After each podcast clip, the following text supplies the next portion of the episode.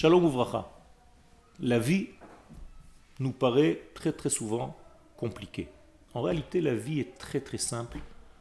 La vie est gérée par le donneur de la vie, qui est le maître de l'univers. En hébreu, Shem Havaya, le nom du tétragramme, c'est le nom de l'être, c'est-à-dire le nom de la vie. De lui, nous vivons, de lui, nous nous réalisons, et de lui, nous pouvons faire les choses dans notre vie.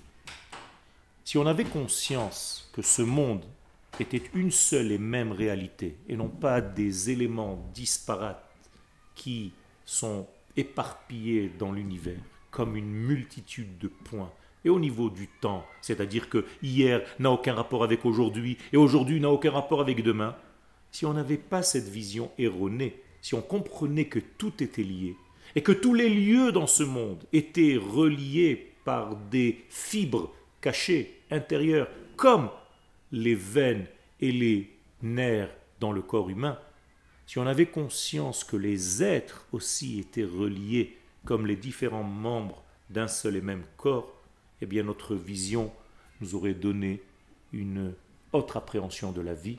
Et effectivement, nous aurions vu que la vie est belle. Pas dans le sens premier et négatif et primitif d'une vie est belle parce que je profite. C'est sûr qu'il ne faut pas ne pas profiter de ce monde, bien au contraire, mais profiter avec cette prise de conscience qu'il y a ici une direction, un ordre cosmique qui est beaucoup plus large que ce petit degré de vie.